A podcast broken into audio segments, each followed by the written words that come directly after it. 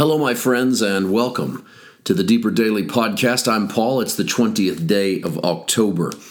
We're going to continue in our study in Luke chapter 1, but I want to comment today as I record these out ahead, significantly sometimes out ahead of when you hear them. And the reports have been rolling in uh, the last few days of all of the events in the Middle East, namely the attacks by the terrorist organization Hamas against Israel and the the death toll and the atrocities, and now we're in the midst of retaliatory strikes, and uh, that that leads to a lot of things in regards to the church, because of course the epicenter of our faith is there. It's it's this is the land that Jesus walked, and the roots of that place go back farther than any of us can really fathom, and and all of the religions represented there have roots that run back farther than most of us can fathom.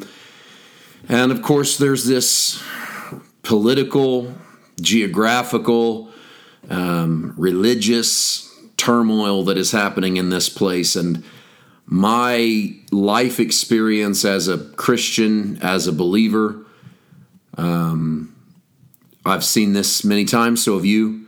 My professional experience, you know, I have a master's in biblical studies, and I've been to Israel.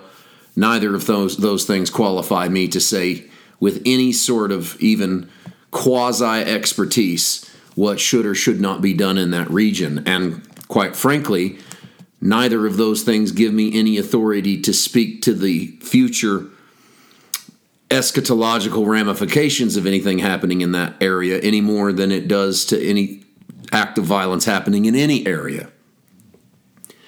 It's probably needless for me to say, but I will say anyway, that I do not believe that these are events that precede Jesus removing his church uh, and taking us out. Rather, on the contrary, it are moments like these that maybe the church is supposed to shine and if for nothing else, to shine as a light in a darkened world, that there can be hope, that we can forgive, that we can be empathetic, that we can be understanding, that we can listen, that we can open our arms of compassion. And so I am not going to say what I think should be done or could be done, other than I'm going to condemn violence in any form. These are atrocious acts that have taken the lives of innocent people, and we pray. We pray for those who are in the midst of turmoil, whether they be Israeli or Palestinian, whether they be Jewish or Muslim or Christian. There are all kinds of stripes of each of those um, nationalities and religions who are caught in the crossfire of violent people doing violent things. And so my prayer is, Lord, have mercy. And may the Father show all of us how to pray in these situations and show us what to say.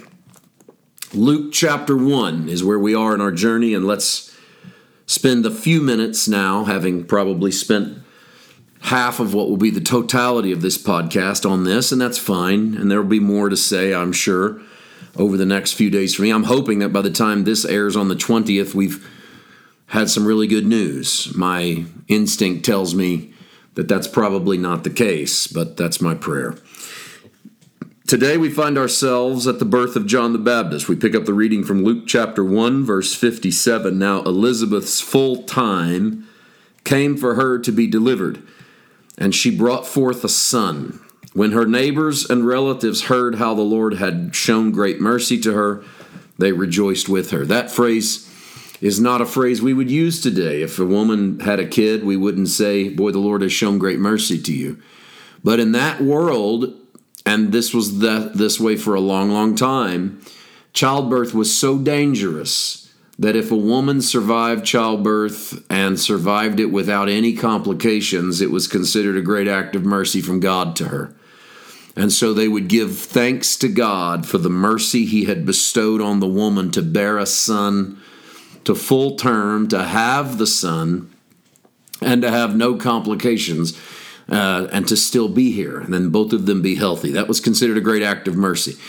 And I, I think maybe we could learn something from that kind of celebratory nature in regards to birth and life, that we could celebrate it to the point that we saw God's hand in everything. Following this is verse 59 So it was on the eighth day that they came to circumcise the child, and they would have called him by the name of his father Zacharias. These are things we talked about before, but are now arriving at in the reading. It's common for them to name the boy after his father. But his mother answered and said, No, he shall be called John.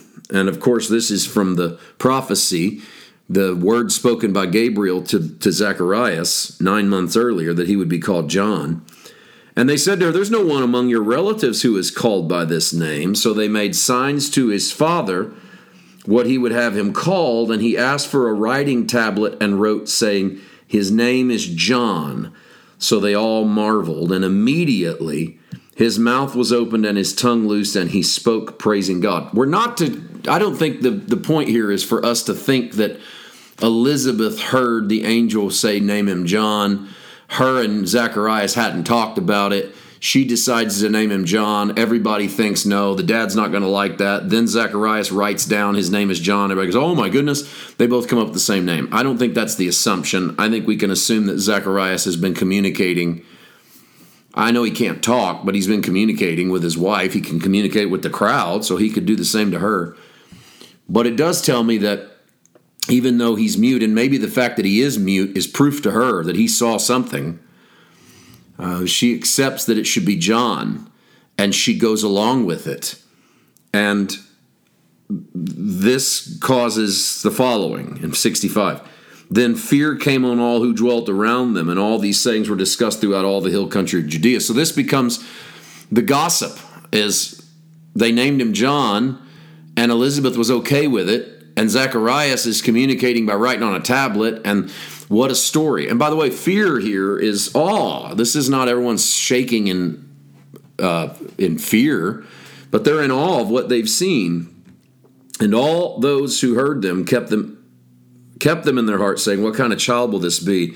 And the hand of the Lord was with him. And that's a great question. What kind of child will this be? Well, this will be John the Baptist. What a guy. What a ministry.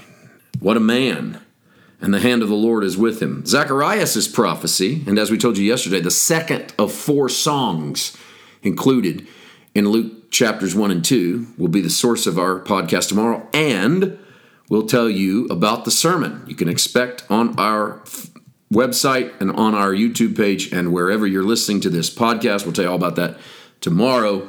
Have a great day. God bless.